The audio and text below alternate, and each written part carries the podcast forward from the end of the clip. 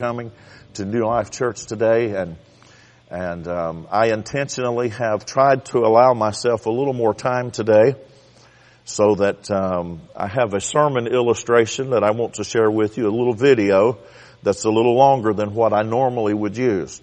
But this was so powerful and fit so well with what I wanted to to hopefully have us understand today that I decided I wanted to utilize it even though it was a little long.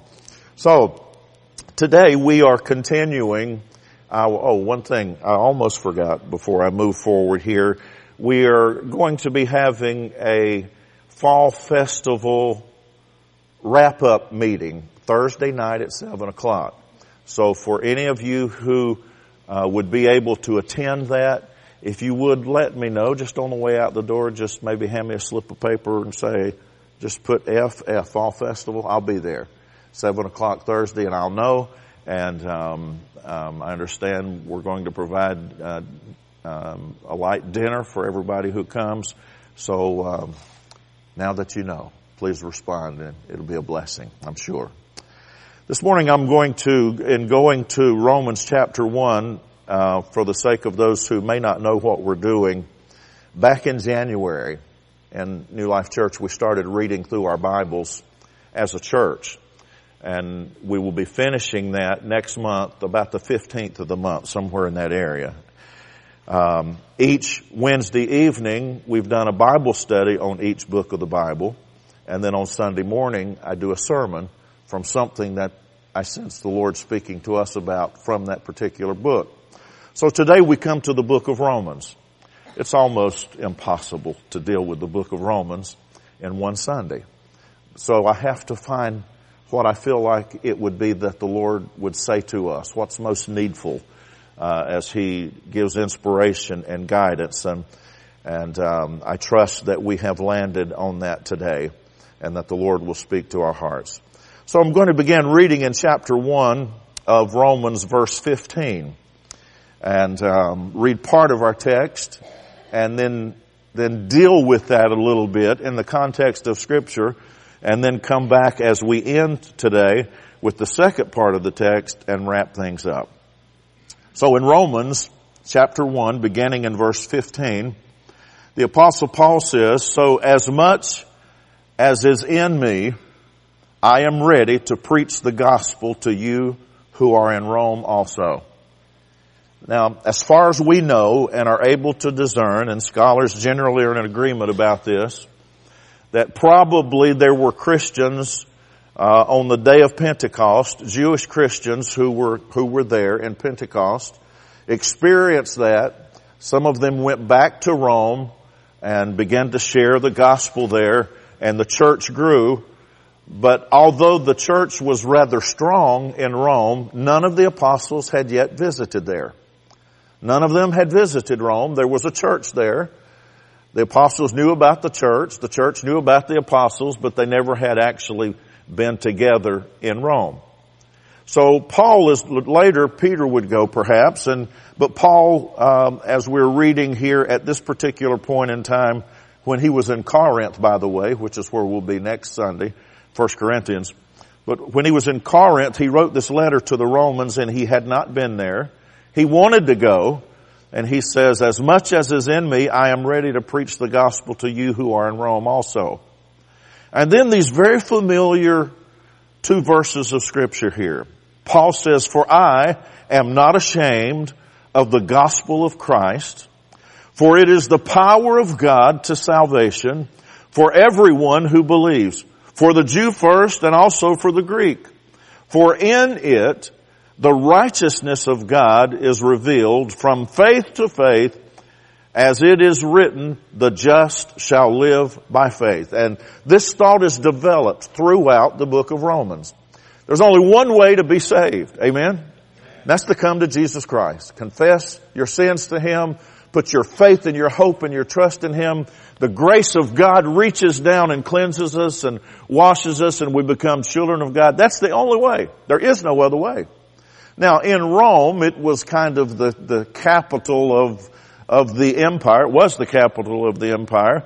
And there were many, many religions not only tolerated, tolerated in Rome, but celebrated in Rome. Idolatry was rampant.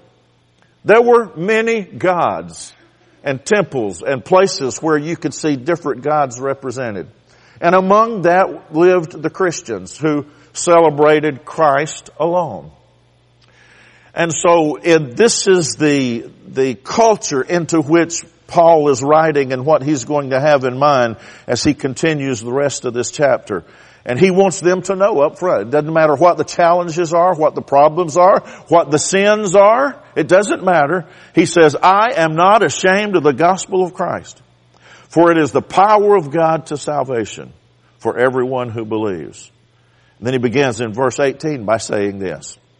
For the wrath of God is revealed from heaven against all ungodliness and unrighteousness of men who suppress the truth in unrighteousness. Now, verse 19 and 20 is, is what we're going to be talking about for a few moments. So particularly focus on that, please. Paul says, what may be known of God is manifest in them. For God has shown it to them. For since the creation of the world, His invisible attributes are clearly seen being understood by the things that are made, even his eternal power and Godhead, so that they are without excuse. I want to read that one more time, verse 20. For since the creation of the world, God's invisible attributes are clearly seen, being understood by the things that are made, even his eternal power and Godhead. Now that's quite a statement, isn't it? To say that really you don't have to have a preacher, you don't have to have a teacher, you don't have to have anybody tell you about God. You should be able to look around in creation and figure that out for yourself that there was a being, there is intelligent design. This thing did not happen because of evolution. Amen? It did not come together out of accident. It did not come together out of some spontaneous something that happened and then nature began to take its course and all comes into existence as we see it today. But the Lord tells us in that passage, Paul tells us in that passage, and yes, the Lord records for us in His Word, going all the way back to the book of Genesis, and as a, a way to kind of lay a foundation for where, where we're headed, I want to focus in on verse 14, Genesis chapter 1. Genesis chapter 1, the Bible says, Then God said, Let there be lights in the firmament of the heavens to divide the day from the night. And let them be for signs and seasons and for days and years. And let them be for lights in the firmament of the heavens to give light on the earth. And it was so. Then God made two great lights, the greater light to rule the day and the lesser night to rule the night. He made the stars also. God set them in the firmament of the heavens to give light on the earth and to rule over the day and over the night and to divide the light from the darkness. And God saw that it was good. So the evening and the morning were the fourth day. I have many times in my life, probably most of the time it would have been like four o'clock, five o'clock in the morning. Maybe I was going hunting. Maybe I was going fishing. But it would be dark. And I would look up in the heavens many times in a deer stand, Dexter, We've all done this who like to hunt. You look up at the sky and it looks like there's millions of diamonds shining everywhere. You're out in the boonies, you're away from light pollution, and you look up and it looks like the, the, the sky is just on fire with, with diamonds shining everywhere and the beauty of that. Most of us know and understand that, that those stars have a particular course or an arrangement that God has put them in. For instance, you If you want to talk about the North Star, which has been used for thousands of years to navigate on the ocean, even at night. When there was no GPS and when there was no, uh, some of these other aids we have now, the, the mariners, the sailors would have an instrument on board called the sextant and they would use that instrument to measure how far the North Star was over the horizon and they could tell what their latitude was and they could always find north because the North Star would always tell you that's north. It's amazing. So the stars don't, don't just mix around and jump around and the sun and the moon are not on some uncertain course you know what? I could take, I don't have it with me, but I've got one at home that lists, it's a tide chart. It's a chart that lists when high tide and low tide is down at the coast. Now, you probably don't give a hoot when it's high tide and low tide. But if you're going fishing, putting a boat in the water, going particular places, you like to know when high tide is, when low tide is, because that has a bearing on where you're going and how you'll get there and fishing and so forth. So that is so predictable. You know what? You could, you could actually go five years from today and look in the future and they can tell you when high tide is at Morehead City, North Carolina. Isn't that amazing?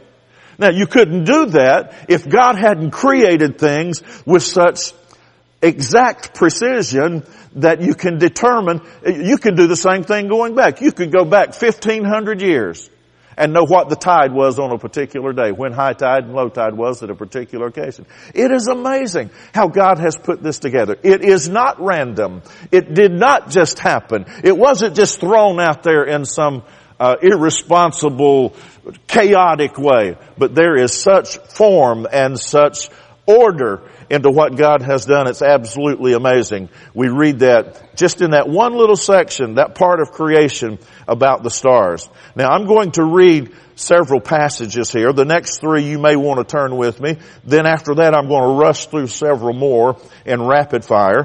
First of all, I'm going to go to John chapter 1 because all of us need to understand who it was that created this thing, these things that we see that speak so loudly of the glory of God and tell about Him.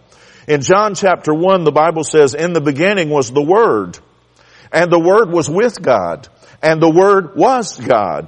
He was in the beginning with God. Verse 3 says, all things were made through Him, and without him nothing was made that was made. Then verse 14 of course says, and the word became flesh and dwelt among us and we beheld his glory, the glory as of the only begotten of the Father full of grace and truth. We even call him our creator and he was active in creation, the word of God who was made flesh and dwelt among us and he made everything that was made, the Bible says. Without him was nothing made that was made. He was involved in creation. And then in Colossians 1 verses 15 through 17 is a very similar passage of scripture. Revelations 1, 15 through 17, talking about Jesus. He is the image of the invisible God, the firstborn over all creation. For by him all things were created that are in heaven and that are on earth, visible and invisible, whether thrones or dominions or principalities or powers, all things were created through him and for him. And he is before all things and in him all things consist. And then Hebrews chapter 1 verses 1 and 2 speak to us basically about the same thing.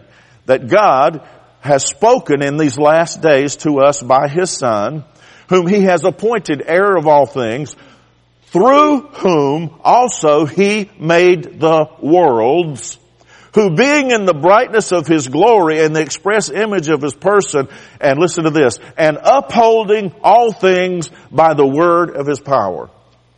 God not only created those things and put them out there, but now He holds it all together in, in perfect symmetry, in perfect timing. It's just like He wants it to be in creation, in the stars and in the heavens, and they all function. You know what? You can look at a chart and tell you what, what day, what time sunrise is any day in the future you want to find. They tell you when the sun's coming up and when the sun's going to set.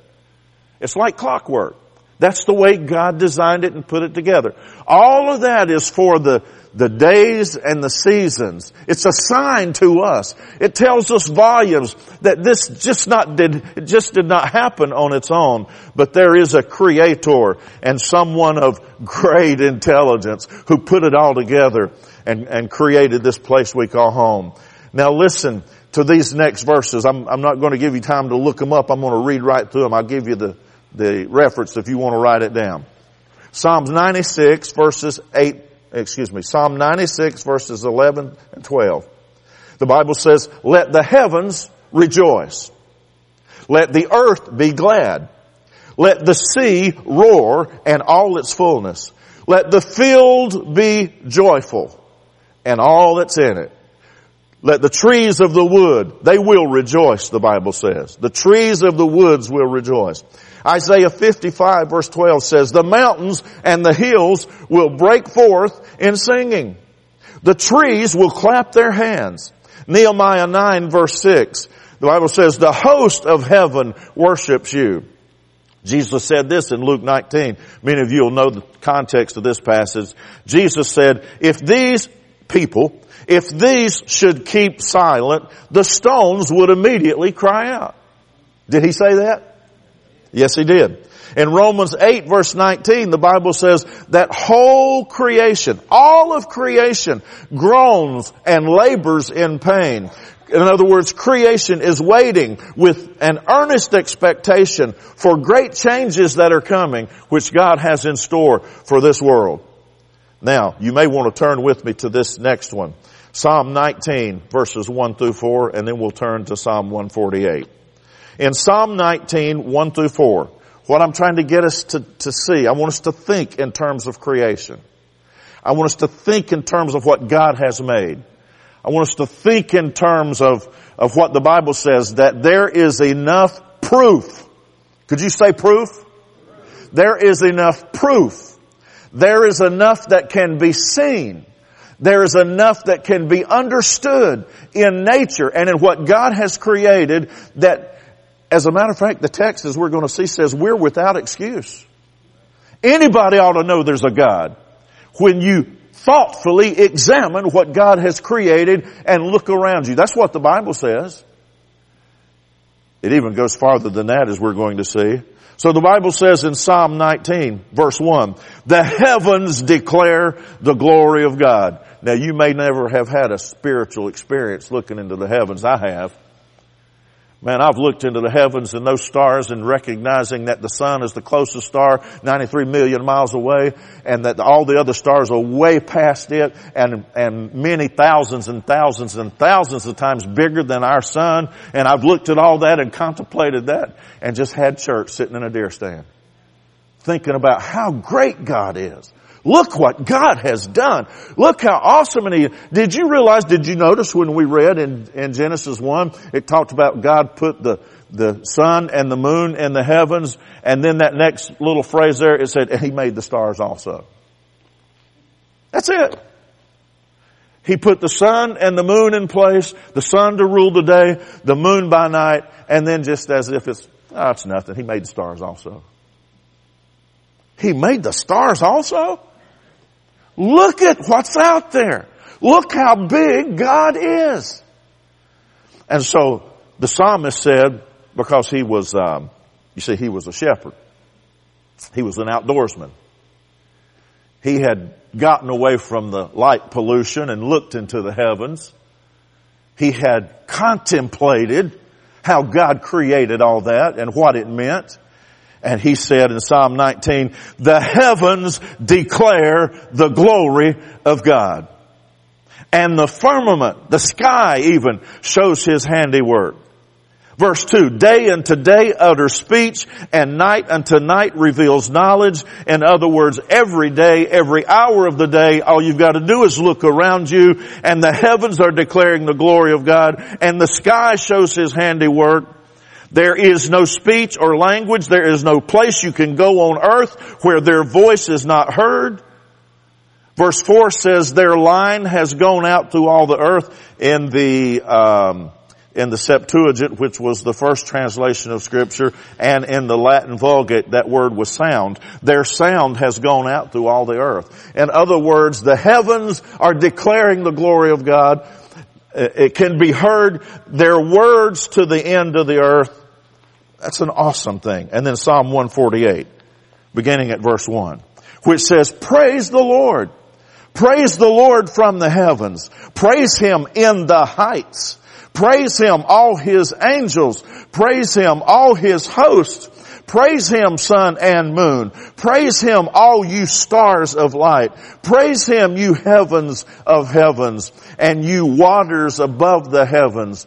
Let them praise the name of the Lord, for He commanded and they were created. He also established them forever and ever. He made a decree which shall not pass away. Praise the Lord from the earth, you great sea creatures and all depths fire and hail, snow and clouds, stormy wind, fulfilling his word, mountains and hills, fruitful trees and all cedars, beast and cattle, creeping things and flying fowl, kings of the earth and all people, princes and all judges of the earth, both young men and maidens, old men and children. Let them praise the name of the Lord, for his name alone is exalted.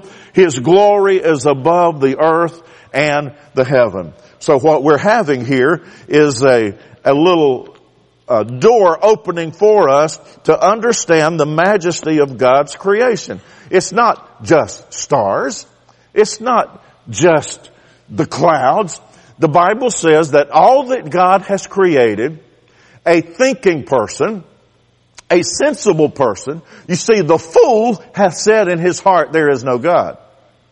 The fool has said in his heart, there is no God.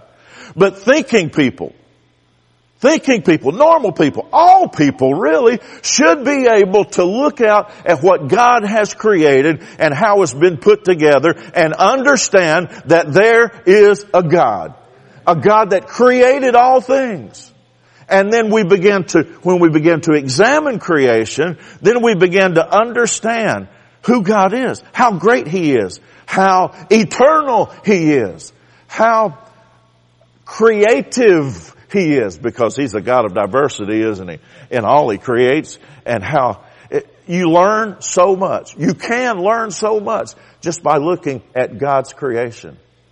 And again, Paul said in Romans 1 verse 20, for since the creation of the world, His invisible attributes are clearly seen, being understood by the things that are made, even His eternal power and Godhead.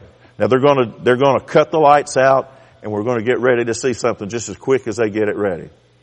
But I want you to know that the Bible says here, the next phrase, I don't remember if I read it or not, verse 21 says, because although they knew God, they did not glorify, glorify Him of God, as God. And before that it says, and they are without excuse. They are without excuse. This is unusual.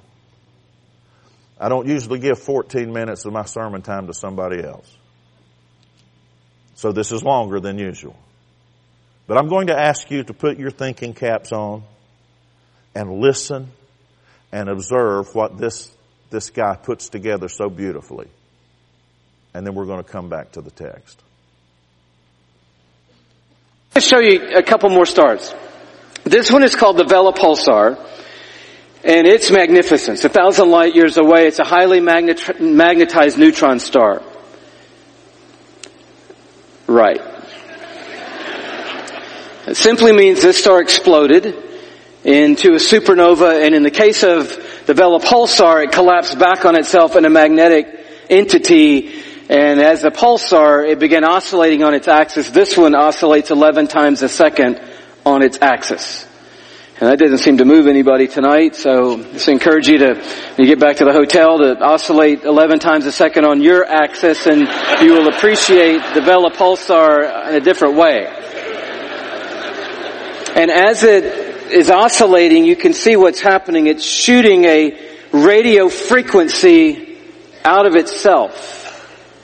And so not only do we have this amazing photograph, but we're determined to hear somebody speaking to us, and so through SETI and other highly advanced um, electromagnetic telescope programs, we're listening to the universe day and night. And I don't know if you know this or not, but when I say we, I mean we as in your tax dollars are paying large sums of money to build radio telescopes that circle the earth to continually listen to see if anybody out there is speaking to us. To date, we have not heard any intelligent life speaking back to us, but we have gotten something for our money because when they aimed the radio telescopes at the Vela pulsar, this is what they heard. And this this is what this guy does 24-7, day and night, 365 days a year. This is what from a thousand light years away the Vela Pulsar sounds like right now. This is it. Listen to this.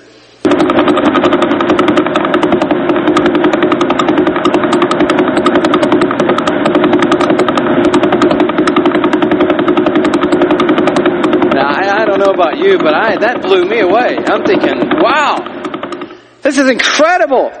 You're like, well, what does it mean? I don't know. Is that some kind of Morse code for something, or what? What, what does all that mean? I don't know what it means, but and I don't want to, you know, go too crazy here. But maybe the Vela Pulsar got wind somehow innately of Psalm 148, verse three, and since it says, "Praise Him, sun and moon, and all you shining stars." We're a shining star. We should praise Him. Well, how are we going to praise Him? I know. Let's oscillate 11 times a second on our axis and see if we can send a radio signal into the universe that would join in the symphony of of God's praise from all creation.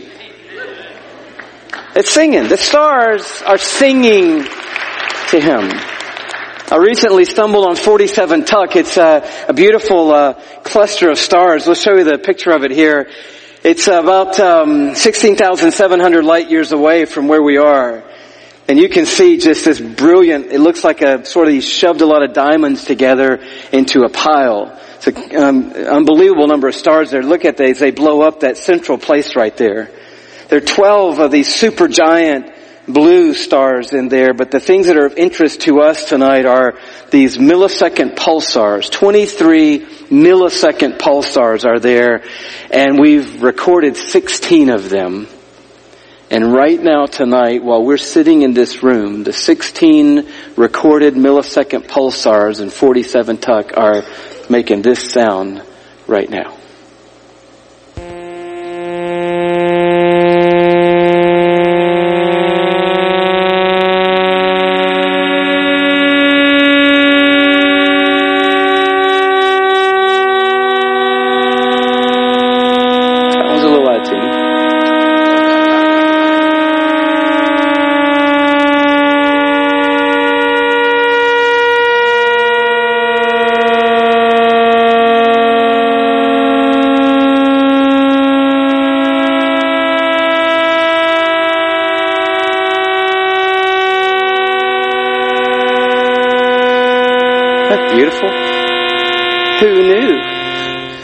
God has His own string section.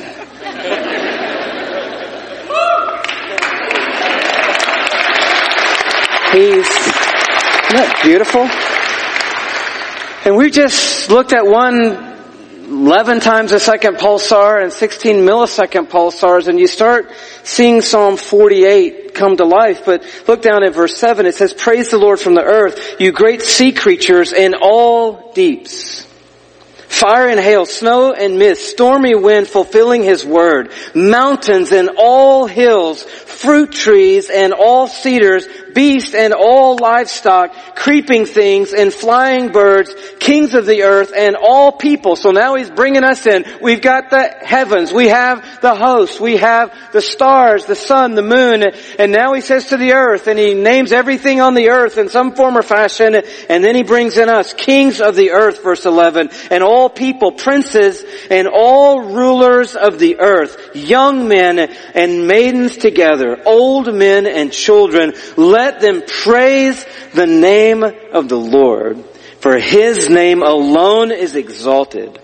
His majesty is above earth and heaven. I love that he starts with you great sea creatures. We were in Hawaii a few months ago and it was whale season there and, and I was captivated by these giant beasts and they, they seemed like they were putting on a show for us. They'd splash up and roll over and spout and blow and it was beautiful. And as we were talking to some of the natives about the whales and asking all these questions, how do they get here every year and how do they know to come to the same place to have their, their young, their offspring and how do they know how to journey? And he said, oh, you know, the whales, one of the main ways they get around is through the whale songs that they sing. And I got Psalm 148 all inside of me, and I'm like, no kidding, I, I, I, I'm sure they do.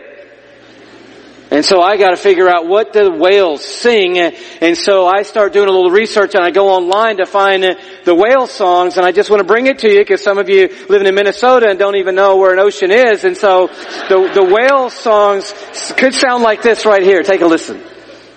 This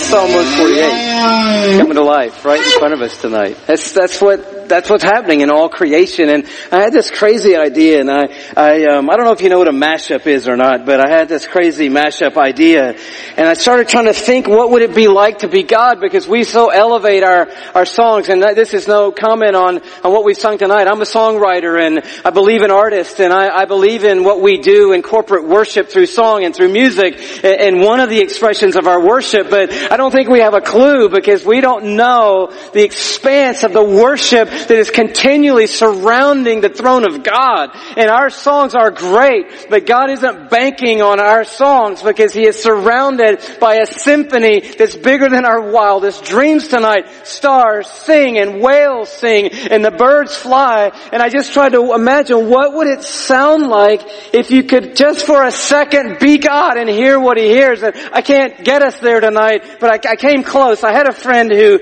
helped me with this little iPad program and, and and I'm not a DJ, but I, I just a little thing, just quickly, and I, I, want you to see how this works. I, brought this guy in. Um, he's um, not somebody that we had uh, going already, but um, I brought one guy in. He, he should, you should be hearing him by now. I don't know. Are we, are we on? Yeah, if we could get just a little more volume, that'd be great. Thank you very much. Just even a little more volume would be fantastic. Thank you. I'm kind of maxed out here. There we go. This guy, we didn't look at his picture. He's PSR B0329-54. And he's only rotating one and a half times per second, which is not all that much, but we need him in our little experiment we're going to do here, okay? Um, and then we had the Vela Pulsar. You remember the Vela Pulsar, right? So that's that guy.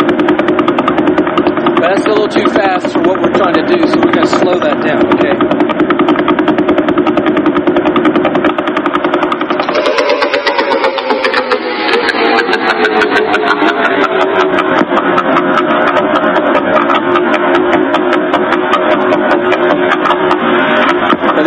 Unedited. It's just two pulsars slowed down and put in sync with each other. It's not a real groovy crowd, I know, but I, I know where I am, but it's kind of groovy if you hear it. And some of you want to nod a little bit, but you don't know if that's allowed at a reform meeting, and so um, you just do as the Spirit leads. But isn't that cool? That's just two pulsars. And so we're going to put the, uh, millisecond guys in there. The ones you just heard. Here they come.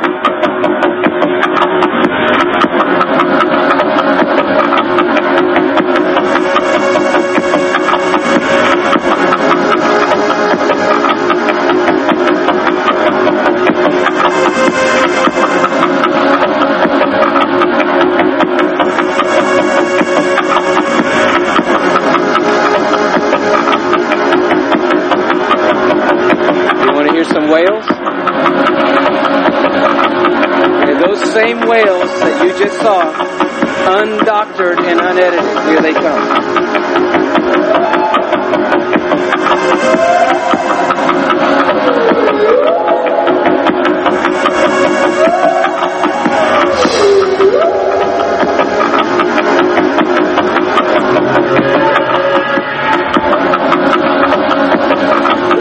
We just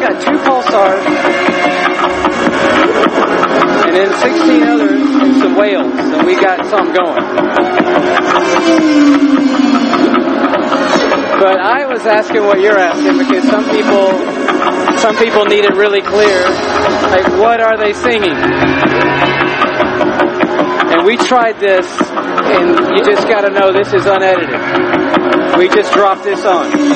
And this is what happened. This is what they might be singing.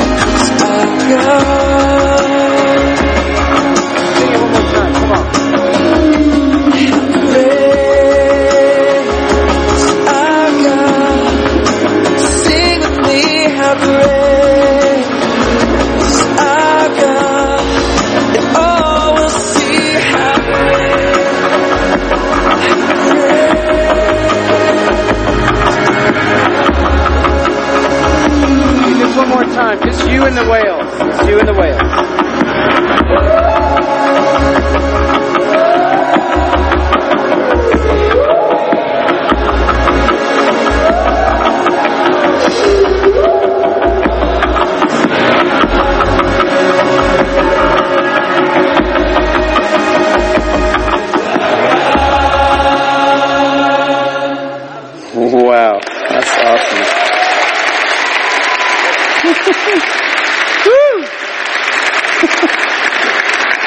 You know, you're like, whoa! What the point is simply this, that God is a God who doesn't need anything and He honestly doesn't need any of us. He doesn't need a band, He doesn't need a song. He's got a universe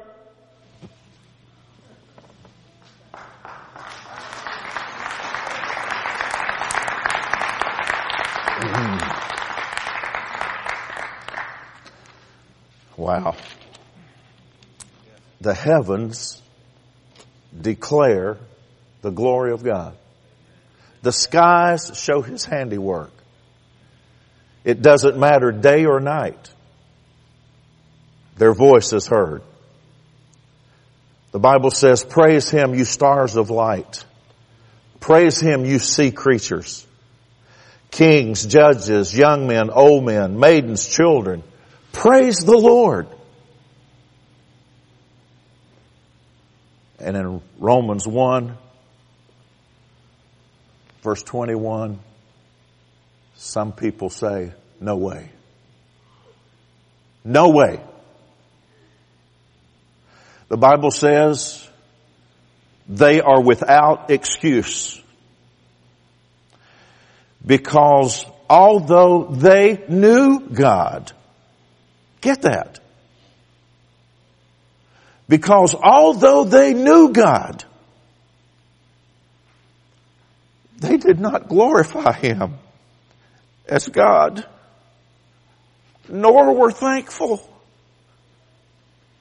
but became futile in their thoughts. And their foolish hearts were darkened, professing to be wise. Evolution, professing to be wise, they became fools. And changed the glory of the incorruptible God into an image, idolatry, made like corruptible man and birds and four-footed animals and creeping things. Therefore God also gave them up to uncleanness. In the lust of their hearts to honor their bodies among themselves. Who exchanged the truth of God for the lie. And worshiped and served the creature, humanism. Worship and serve the creature rather than the creator who is blessed forever. Amen. For this reason, God gave them up to vile passions. For even their women exchanged the natural use for what is against nature. Likewise also the men, leaving the natural use of the woman, burned in their lust for one another. Men with men committing what is shameful and receiving in themselves the penalty of their error, which was due. Verse 28. And even as they did not like to retain God in their knowledge, God gave them over to a debased mind to do those things which are not fitting.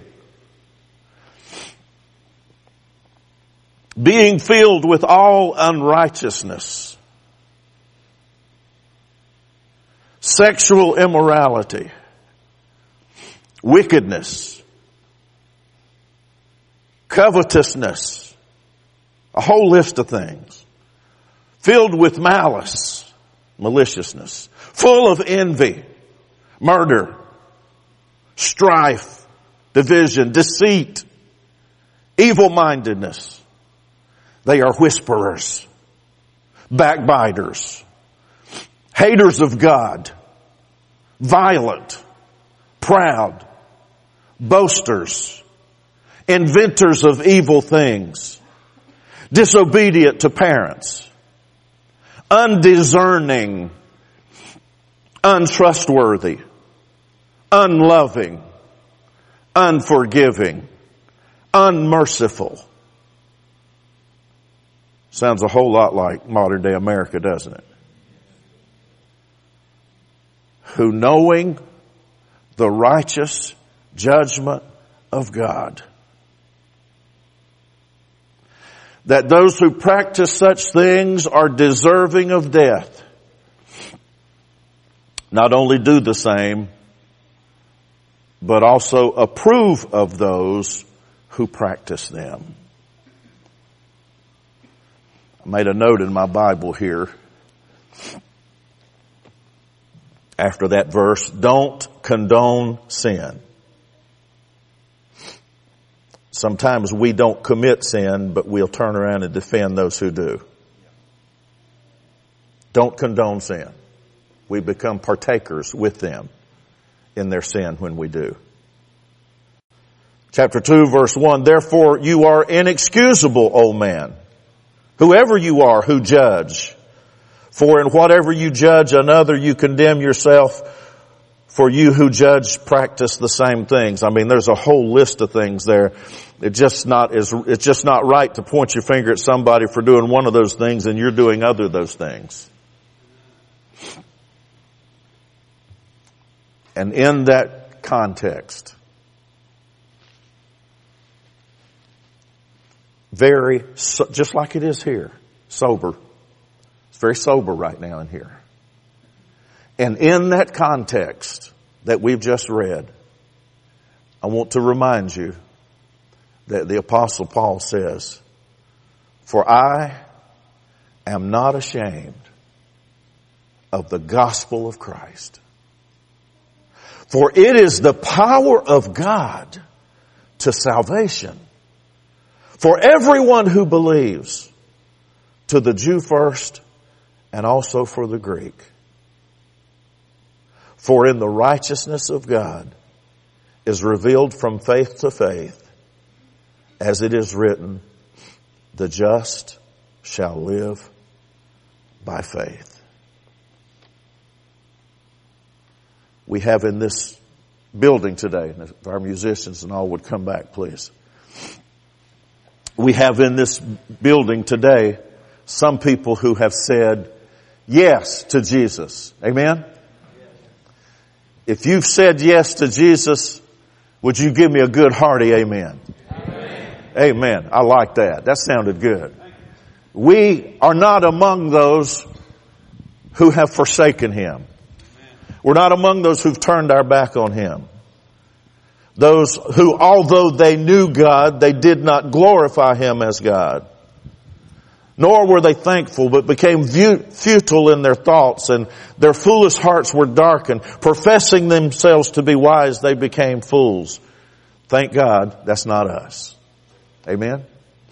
Because we believe God. Yes. The gospel of Jesus Christ, the, the topic, the subject, the focal point of the book of Romans, and the Bible, by the way, is something that is beautiful to us and precious to us.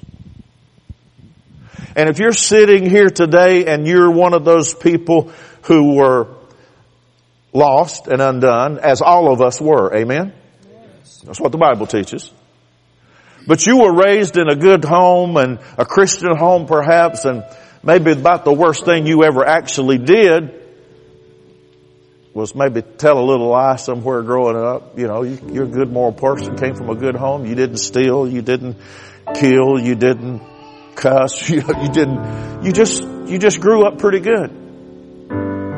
You needed a savior, but you realized that and you called out to the Lord and He forgave you of your sins because all have sinned and come short of the glory of God. Amen. If on the other hand you were at the other kind of end of the spectrum, not the real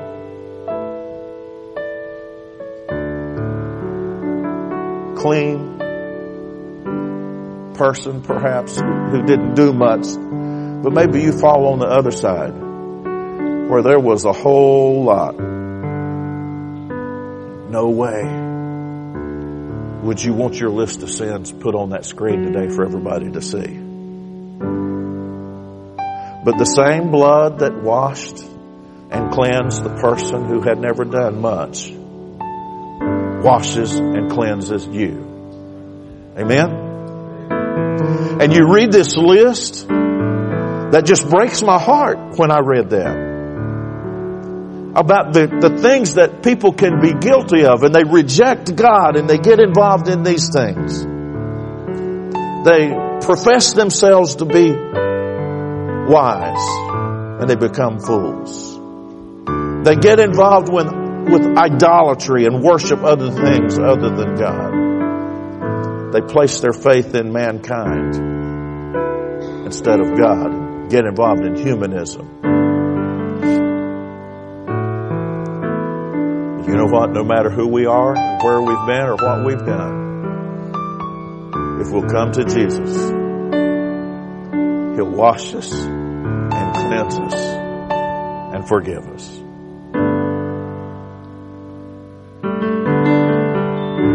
First of all, I'm going to ask you to stand with me and we're going to sing this song and, and we're going to celebrate the amazing love of God. Does that sound like a good idea? I tell you, I don't know about you, but when, when the stars were singing a while ago, how great is our God, I had to sing along. I want you to sing along with me as, as, Christians we celebrate what the Lord has done for us. Let's sing it together.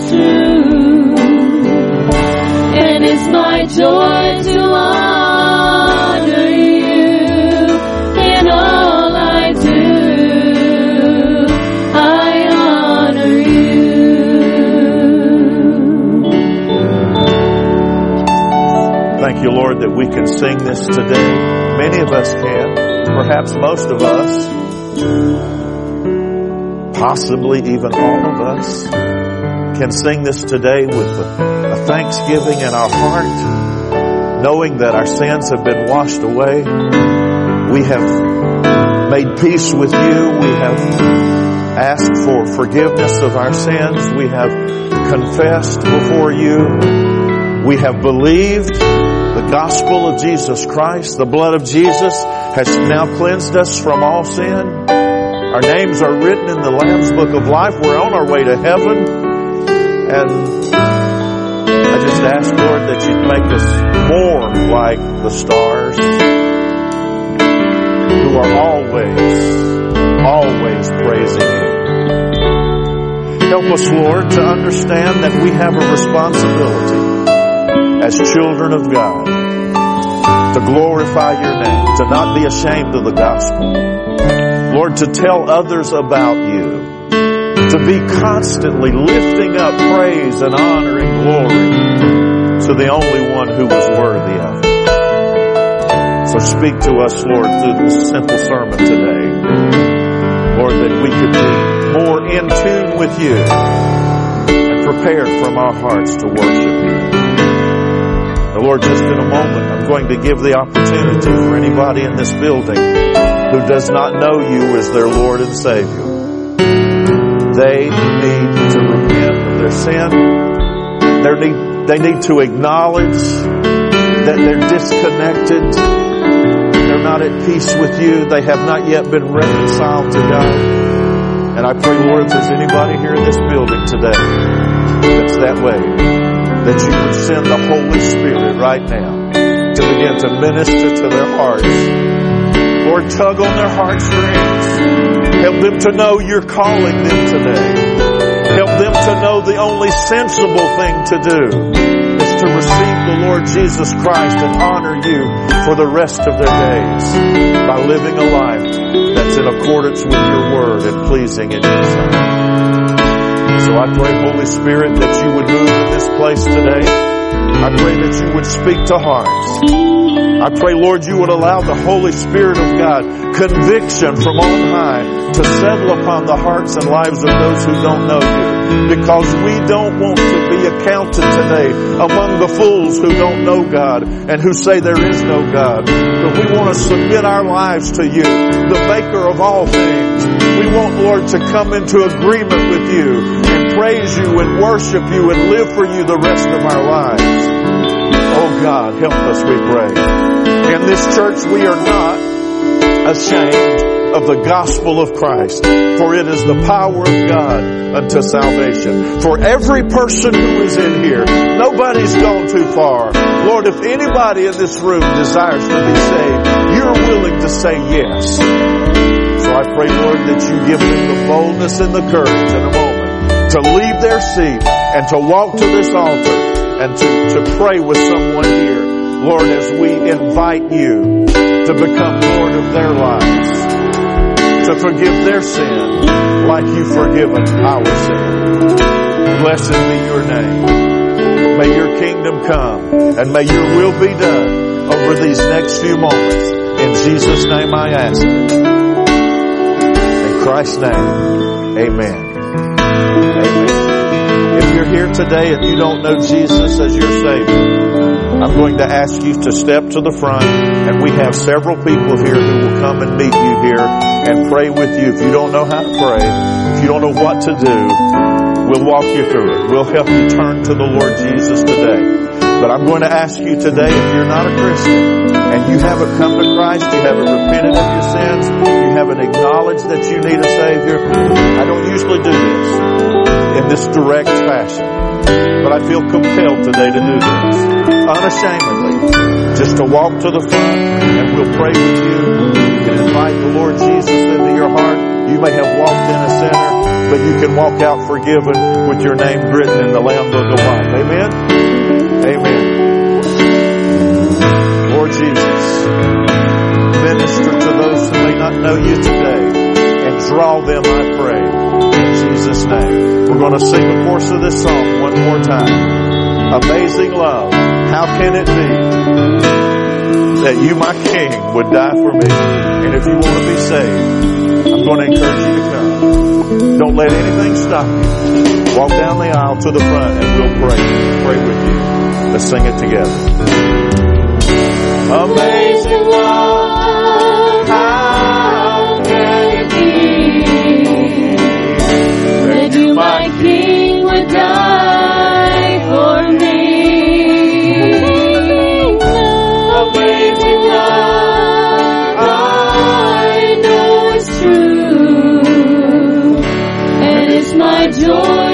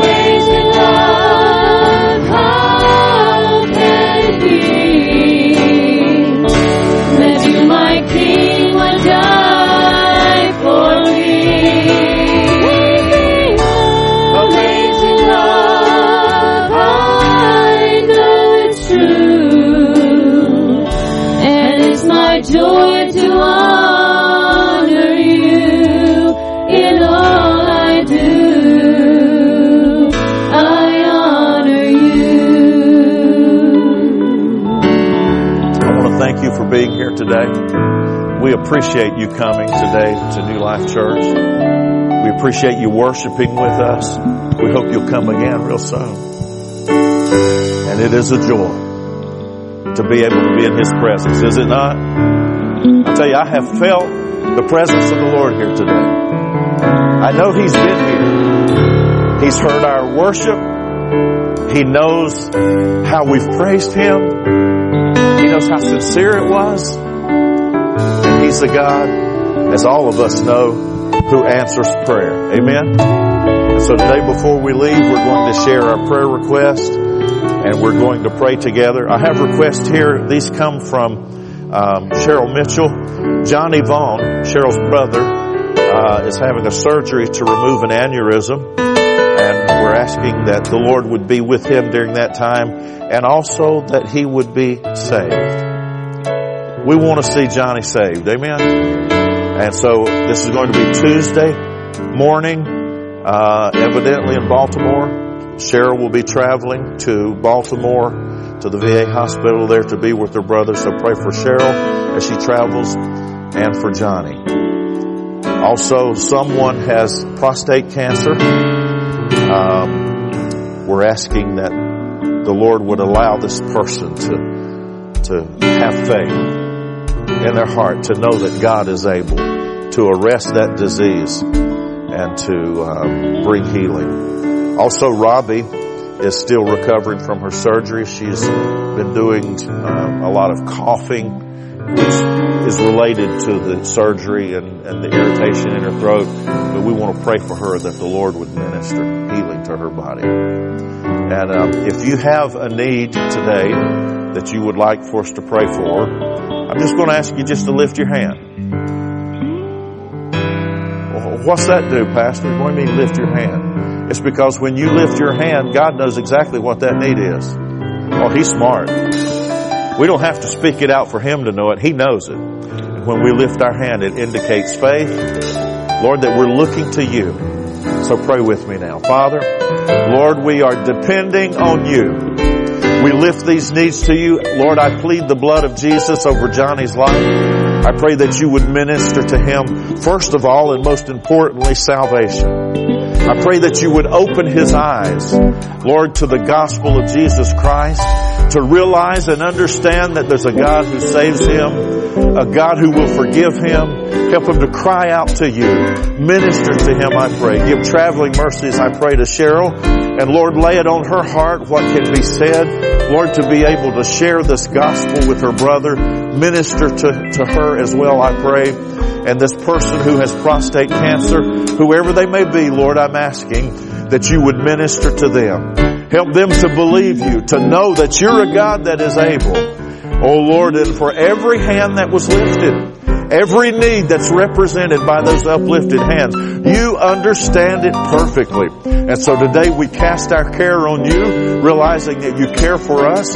We pray that you would minister to these needs in the precious name of Jesus. Thank you, Lord, for allowing us to be in your house today. We celebrate your goodness. We're not ashamed of the gospel and we love you today. So now let's give the Lord the biggest hand of all today before we leave and give him praise. Father, we love you. We worship you.